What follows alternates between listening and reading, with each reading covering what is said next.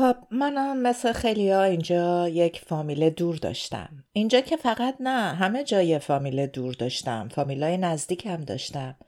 به یمن برکت انقلاب اسلامی اکثر فامیلام در سراسر دنیا پرکنده شده بودن و جایی نبود که من فامیلی نداشته باشم. شاید سیدنی تنها جایی بود که من توش فامیل نزدیکی نداشتم ولی یک فامیل دور داشتم که به طور دقیق می‌شد دختر امه خانم دایی پسرخاله ناتنی برادرزاده مادر بزرگم. ولی ما بهش به طور خلاصه می‌گفتیم خاله فیفی. فیروز خانم سی چهل سال پیش به استرالیا اومده بود و ازدواج کرده بود و سه تا پسر لنگ دراز داشت که اینجا به دنیا آمده بودن و با اینکه فارسی میفهمیدن ولی فقط به انگلیسی جواب می‌دادن که برای من اون موقع خیلی عجیب بود. خاله فیفی وقتی خبردار شد من اینجا مرام گذاشت و یک روز به اتفاق همسرش با یک عدد BMW آخرین مدل چند صد هزار دلاری که ماشین مورد علاقه بیشتر هموطنان دست به دهن ما بعد از بنز البته می باشد اومدن دنبالم تا بریم گردش و من اون روز برای اولین بار بعد از هفته ها چهره کارت پستالی سیدنی رو دیدم.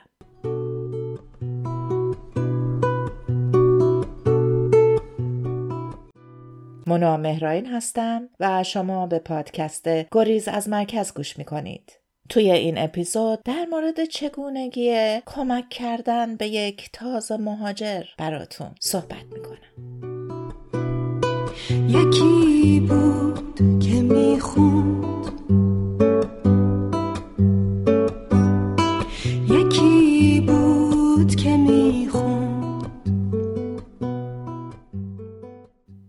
سیدنی هم مثل خیلی شهرها شهریست هزار چهره. مناطقی از سیدنی بخشی از چین محسوب میشه و انگار پرت شدین در دل چاینا تاون جنوب سیدنی جاهایی داره چون خرابه های بیروت پر از برق و زنهای محجبه و حتی مردانی که دشتاشه میپوشن و تسبیح میگردونن. برخی سابرپا هم کاملا به سبک بنگلور در ایندیا دیزاین شدن که در اون خانم ها با ساری و آقایان سیک با موهایی که در توربان یا همون چیزی شبیه امامه بالای سرشو میبندن در حال ترددن. اولین چیزی که به هنگام ورود در خواهید یافت اینه که اون تصویری که بیشتر آدم ها از سیدنی دارن یعنی زیر پل هاربر و اپرا هاوس که من کارت پستالش رو به آینه میز توالت زده بودم و هر روز نگاه می‌کردم فقط قسمت های خیلی محدودی از شهر رو تشکیل میدن که دولت استرالیا با اون مشتری شما بشنوید مهاجر جذب می‌کنه. این توهم که استرالیا کشوری است در غرب کاملا بی ربطه و حتی با واقعیت های جغرافیایی هم جور در نمیاد. هر جور حساب کنیم استرالیا به چین و بالی و اندونزی خیلی نزدیک تره تا به انگلستان مگه اینکه به قول اون رئیس جمهور محبوب و خوشخیافمون باور داشته باشیم که انگلیس جزیره است در شرق آسیا القصه. اون روز با خاله فیفی رفتیم کنار هاربر و در یک رستوران خیلی مجلل غذا خوردیم. پشت بندش دسر و میوه های استوایی و شراب شیراز هم اومد و موسیقی بود و آفتاب و مرغ دریایی. اونجا بود که من دیدم که بله در این شهر هم مثل همه جای دنیا مردمانی که پول دارن به جز نون دادن به مرغابی ها که کار سوزی و آقا مرتزا بود می‌تونن تفریحات دیگه هم داشته باشن.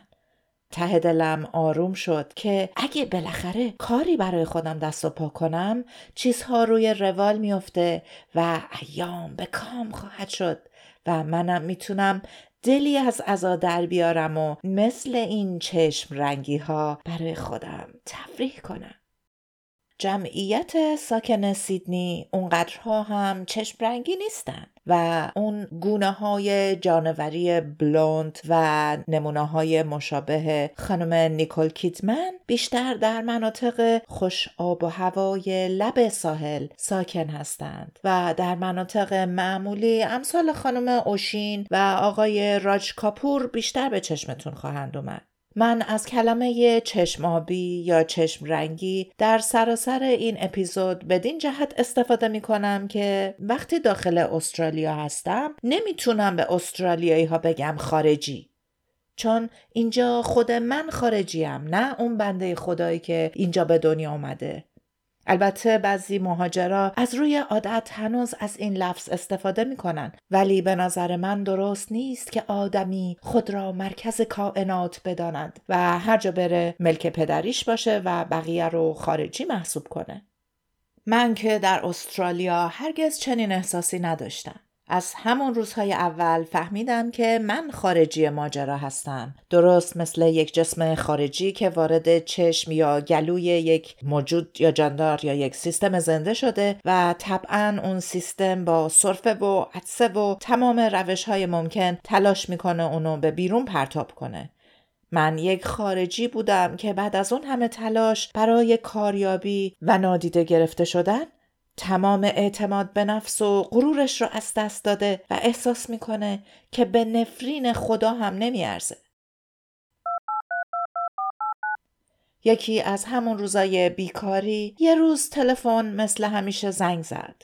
خاله فیفی بود که زنگ زده بود احوال پرسی. اون موقع ها گزینه تماس نامحدود با موبایل های دیگه وجود نداشت و هر دقیقه ای که صحبت می کردی باید کلی پول می‌دادی. من هر بار که به کسی زنگ می زدم باید قبل از تلفن زدن دعا می کردم که طرف زود گوشی رو قطع کنه وگرنه خرج یک سلام احوال کمر شکن می شد. خاله فیفی که از اقشار مرفه بیدرد بود لطف می کرد و هر از گاهی زنگ می زد احوال پرسی. اون روز نمی‌دونم چطور سر درد دلم باز شد که مدتی نمی‌تونم کار پیدا کنم. خاله فیفی هم از همه جا بیخبر خیلی معصومانه پیشنهاد داد که تا پیدا شدن کار مناسب برم یه جایی یه کار نیمه وقتی توی فروشگاهی چیزی پیدا کنم که هم سرم گرم بشه و هم یه پولی در بیارم. تشکر کردم و خیلی معدب گوشی رو گذاشتم. بعد افتادم روی تخت و شروع کردم به ارزدن. رو به آسمون به پهنا و درازای صورت اشک میریختم که به چه روزی افتادم که باید برم توی کولز صندوقدار بشم. من فرزند اتل خان ریق نادره دوران نابغه علوم پایه و نشستن بر روی چهار پایه توی این سن همچون سعدی که در حلب به کار گل واداشته باید می‌رفتم کارگری؟ آخه چرا؟ باید اعتراف کنم که من یک چنین مهاجری بودم. جسمم را از ایران آورده بودم ولی هنوز بارهای ذهنی و تربیتهای قبلیم رو حمل می کردم. نمی‌دونستم که کار آر نیست. یعنی می‌دونستم اما در عمق جانم باوری بهش نداشتم و برام چیزی بود مثل مرگ خوبه ولی برای همسایه خلاصه از دماغ فیل افتاده بودم و هنوز سوار کانگورو نشده بودم. جایی معلق بودم بین باورهای کهنه و واقعیتهای زنده خاک جدید. هنوز زندگی در استراباد منو به جایی نبرده بود که سطل زباله حاوی مواد خطرناک شیمیایی جابجا کنم و پیتزا در خونه های مردم تحویل بدم و لبخند بزنم. به لطف روزگار. گلاب به روی شما. از اون آدم مگوزید برمایی که من بودم چیز زیادی باقی نمونده و چقدرم خوب. به شما هم پیشنهاد می کنم اگر قصد مهاجرت دارید غرورتون رو همونجا توی ایران جا بذارید و به جاش با خودتون عزت نفستون رو بیارین. می‌پرسید فرق غرور با عزت نفس چیه؟ غرور همون چیزیه که وقتی خاله فیفی گفت برو توی کولز کشیر بشو و صندوق داری کن. اشک من رو جاری کرد. اما عزت نفس یعنی اینی که بدونیم که ارزش های درونی ما همیشه سر جای خودش باقیه. حتی اگر که مجبور بشیم توی مکدانل زمین رو جارو بکشیم. چند روز بعد دوباره خاله فیفی زنگ زد. این بار می‌خواست خبر بده که یه دوست ایرانی قدیمیش که توی آزمایشگاه کار می‌کنه می‌تونه برای من کاری ردیف کنه. یک کار تخصصی که در شن من بود.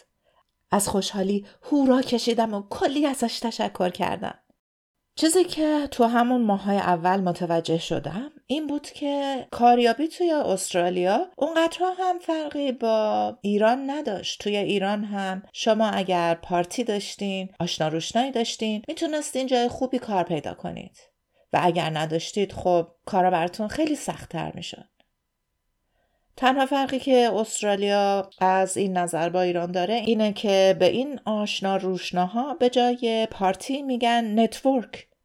شما باید یک network قوی داشته باشید. از کسانی که حاضرن به موقع برای شما ریششون رو گرو بذارن و درهای بسته رو براتون باز کنن. خب حالا به لطف خاله فیفی من یه همچین نازنینی رو پیدا کرده بودم. از خاله فیفی شماره اون دوست نازنینش رو گرفتم و بهشون زنگ زدم. نازنین خانم برخلاف انتظار چندان تحویلم نگرفت. چند تا سوال فرمالیته کرد و ازم پرسید چه کارایی حاضرم بکنم. منم بلا فاصله پاسخ دادم هر کاری باشه مهم نیست. آدرس ایمیلش رو داد تا رزومم رو براش بفرستم. چند روزی گذشت و خبری نشد. زنگ زدم برای پیگیری و خیلی معدبانه سلام احوال پرسی کردم. نازنین خانم باز هم با سردی خاصی جوابم رو داد.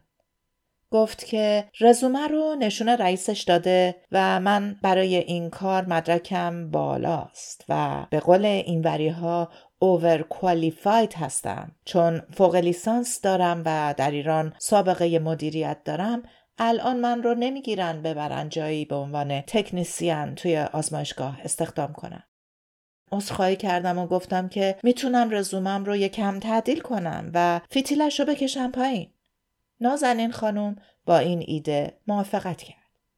رزومه رو دوباره بازنویسی کردم و تمام افتخاراتم رو از توش جراحی کردم کشیدم بیرون انداختم توی سطل زباله ولی باز هم خبری از نازنین خانم نشد. بعد از یک هفته دوباره زنگ زدم. گوشی رو برداشت و این بار چیزی رو که از اول باید می‌گفت حالیم کرد. می‌دونی مانا جون من اصلا نمی‌تونم کاری برات بکنم. یعنی دروغ چرا؟ بذار راستشو بهت بگم. پشت دستم و داغ کردم که دیگه به ایرونی جماعت کمک نکنم. چند پیش دست یه دختر ایرونی مثل خودتو بند کردم همینجا. وقتی قرارداد شیش ماهش تمدید نشد کلی طلبکار شد وایساد وسط راه رو به داد و بیداد. آبروی منم برد. راستش اینه که ایرونیا همشون یه جورایی دیوونن. من نمی‌دونم چه مرگمونه ما ملت. آدم به سگ کمک کنه بهتر از اینه که به هموطنش کمک کنه. راستش چجوری بگم؟ روی من حساب نکن عزیزم. گود لاک امیدوارم موفق باشی. خدا حافظ قیافه منو مجسم کنید که گوشی در دست. مونده بودم. چه جوابی به این خانم نازنین بدم؟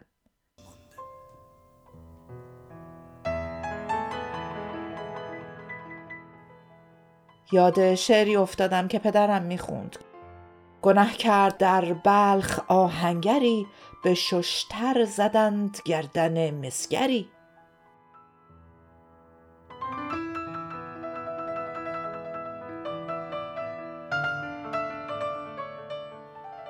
این اولین برخورد من با ایرانی هایی بود که از ایرانی ها فرار می کردن.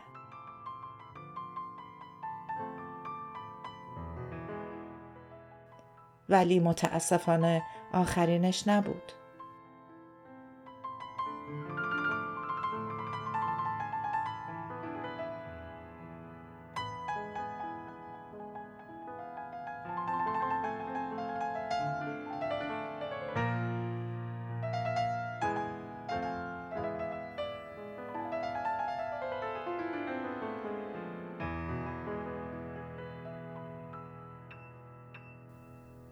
از دست عزیزان چه بگویم؟ گله نیست گله نیست. گر هم گله ای هست دگر حوصله نیست. حوصله نیست حوصله و اما ما ایرانی ها چرا اینطوری با هم رفتار می کردیم؟ به خود همین جمله دقت کنید. ما ایرانی ها جوری به ما ایرانی ها اشاره می کنیم که انگار خودمون ایرانی نیستیم. همینجا بگم که بقیه ملت ها تا اونجایی که من دیدم با هم چنین رفتاری ندارن. من بعدها توی کمپانی های زیادی کار کردم و از نزدیک دیدم که چطور چینی ها هوای چینی ها رو دارن. هندی ها دست هندی ها رو می‌گیرن. لبنانی ها با لبنانی ها دار و دست تشکیل میدن. ایتالیایی ها وقتی به یک همزبون می‌رسن گل از گلشون میشکفه. همینجا توی ناف سیدنی کمپانی های چاینیزی هستند که ته آگهی استخدامشون دونستن زبان مندرین رو که زبان رسمی چین هست یک مزیت برای استخدام تلقی می‌کنن. پس چی به سر ما ایرانی ها اومده که باید اینطور از هم پراری باشیم؟ دلایل متفاوت روانشناسی و جامعه شناسی پشت این ماجرا وجود داره من فقط یک چیز رو می‌دونم و اون اینه که ما مهاجران زخم خورده و شرمگینی هستیم. تک تکمون بابت ایرانی بودن. تاوان بسیار دادیم. و شاید اون چه بر ما گذشته ما رو به این نقطه رسونده که قسمت زیادی از خودمون رو انکار کنیم. با پشت کردن به هموطنی که داره فارسی صحبت می‌کنه به قسمتی از خودمون پشت می‌کنیم. چون از اون قسمت وجود خودمون شرم ساریم. ما هم مثل هر ملت دیگه ای همه جور آدمی تومون هست. آدم فرهیخته، آدم بی فرهنگ، آدم خوب، آدم بد، آدم شریر، آدم پرشهامت. اما چرا باید روی هم لیبل بزنیم و از همدیگه به اسم ایرانی بودن فرار کنیم؟ شاید اگر هر ایرانی برای هر ایرانی برادری می بود و به جای پشت کردن به همدیگه دست هم رو می گرفتیم امروز مجبور نبودیم کشورمون رو بگذاریم و صدها کیلومتر ورتر وجود همدیگر رو انکار کنیم. شاید اون وقت امروز خودمون رو همچنان که هستیم می‌دیدیم. ملتی زخم خورده و زیبا. همان جور که شاملوی بزرگ فرمود. چنان زیبایم من که گذرگاهم را بهاری نابخیش آزین می کند. چنان زیبایم من که الله اکبر وصفیست ناگزیر که از من می کنی. جهان اگر زیباست مجیز حضور مرا می گوید. ابلها مردا عدوی تو نیستم من. انکار تو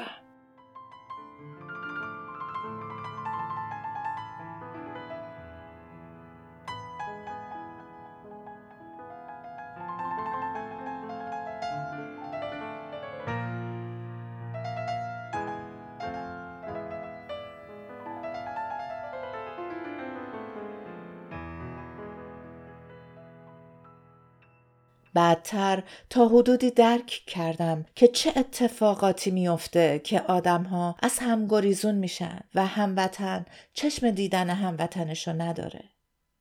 ولی چیزی که هیچ وقت درک نکردم این بود که این خانم نازنین چرا وقتی نمی‌خواست قبول کرده بود که کمکم کنه.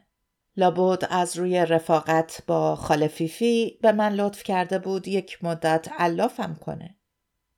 من که تا عمر دارم نمی‌تونم این لطفش رو جبران کنم. ولی توصیم به همه شما که این ور آب هستید. چه تصمیم دارید به یک تازه مهاجر کمک کنید؟ چه تصمیم دارید روتون رو برگردونید و کمک نکنید؟ با خودتون و با آدمهای مقابلتون رو راست باشید. اگر این حسن نیت بخشندگی در وجود شما نیست از همون اول راتون رو بکشید و برید و باری روی بارهای اون آدمی که تازه وارد این خاک شده و نهالش هنوز پا نگرفته نباشید.